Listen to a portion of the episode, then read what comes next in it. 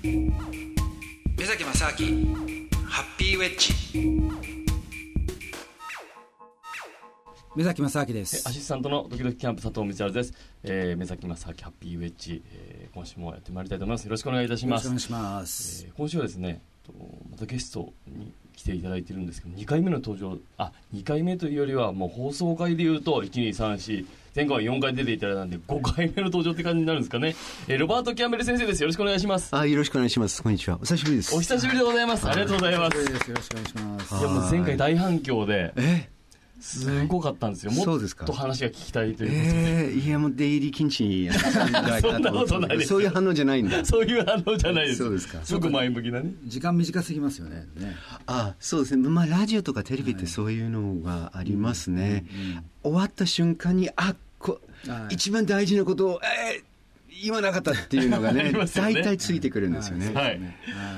まあ、あの今月いっぱい、9月いっぱい、またあのロバート・キャンベル先生にお付き合いいただこうと思いますので、よろしくお願いいたします。はい、えっと、今回のテーマなんですけども、えーまあ、キャンベル先生ということで、やっぱり日本がこうアメリカから学ぶべきことというテーマをちょっとまず最初に伺いたいんですが、うん、何かございますか？すみませんちょっとその前に。あいいですよ。はい。いいですか？すみません。あのこれキャンベル先生ってあキャンベル先生付けにしましょうか。はい。ですか？いやこれね、はい、なんかいつもどうなのかなと思ってたんですよ、はい、そうです。さん付けであのぜひお願いします。私もその方が多分返ってくる言葉が違うと思うので、はい、さん付けの方が いいです。なるほど。やっぱり先生になっちゃうと、あのこうなんかわ額縁がねこうない方が僕はいいですね。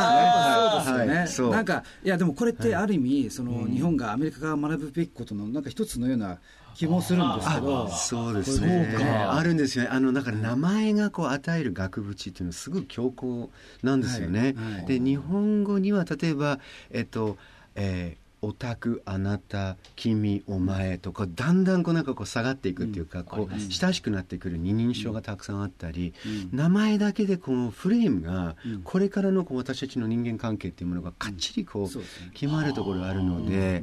でも目崎さんそうかって言ってじゃあいきなりロバートって言われると ちょっと向かってくる向かってくるんですか？日本語で。これ英語ならそれはまあ2回ぐらいこう話をしてて。はいあロロバートとかっていう、まさ正明です。明さんですね、はい、正明さん、はい、っていうのになるんだけど、日本語の中でロバートさん、ましてやロバート先生。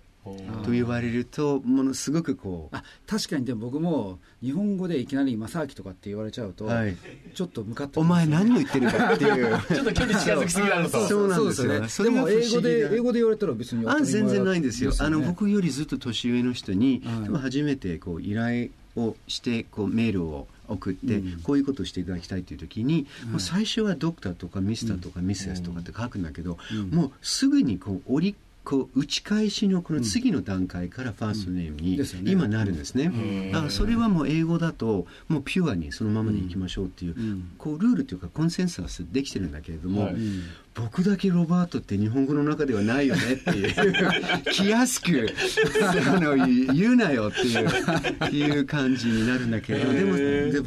勝手ですよね。いやいやまあでも、まあ、すごいわがままですよねだからこれって結局その理想の頭の中でこうあるべきだっていうものと、うん、あとそうは言っても体の中に染み込んでしまっているその中でのその違和感そうですね。あとローカルルールですね。これ日本語の中でいくらなんでもこれ正明とか太郎とか花子とかって、ね日常的にこう呼び合ってるわけはないから、じゃあ僕も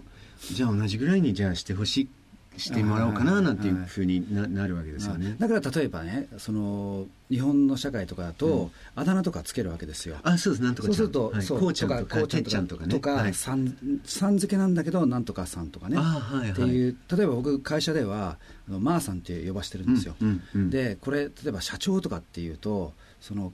会社の中でそのまた同じじゃないですか、はい、ヒエラルキーができちゃって、で社長とか部長とか課長とか。社長に言えないこと。そうそういうのがあるじゃないですか、うん。はい、僕はそれ嫌だからもう全員その役職で呼ば,、呼ばせることはなくさして、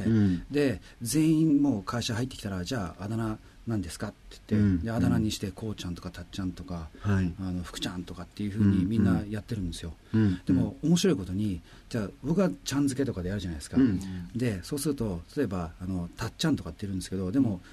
年下の人とかはたっちゃんさんとかね。そうですね。はいはい。なんか、はいはい、おかしいだろうみたいな、おかしいでしょうって。そう、はい、お前ネイティブかって。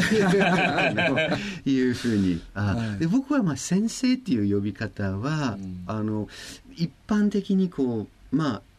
大学の外でこう言われることもあるけれども、うん、なんていうか僕実際に教えたことがある人たち、うん、今のこう在学生だったり、あと卒業生とかっていうのは先生っていう,、まあ、いうふうに言われると全然違和感はないんだけれども、外で全然こう、まあ、私が特に教えてるわけではなく、うん。まあ、敬意を払ってくれるのはありがたいんだけど、さっき言ったように、割とこうなんていうかこうこうがっつりこうそこでこう議論をしたり、うん、こう本当にこう打ち解けてこう話をするということが先生ではちょっとやっぱり、うん、まあ具合が悪いというか、まあ、そうですよね、ね、どうしても先生っぽいこうお互いの期待期待感が、はい、それも出てくるんじゃないですか、はい、先生って言われてるから先生としてのなんか話さなきゃいけないみたいな、はい、らしくしないといけない。そうです、ね、なるほど、うん。じゃあキャンベル3でい。きましょうか、ちょっと若干今こうためらいを そうですね、キャンベル3かロバートさんはダメなんですか？まあいいかどっちのこで？ここでね、うんいや、あのそれは、いや、目崎さんだったら大丈夫です。そうです、大丈夫です。はいはい。じゃあ、佐藤さんダメですか？微妙ですね。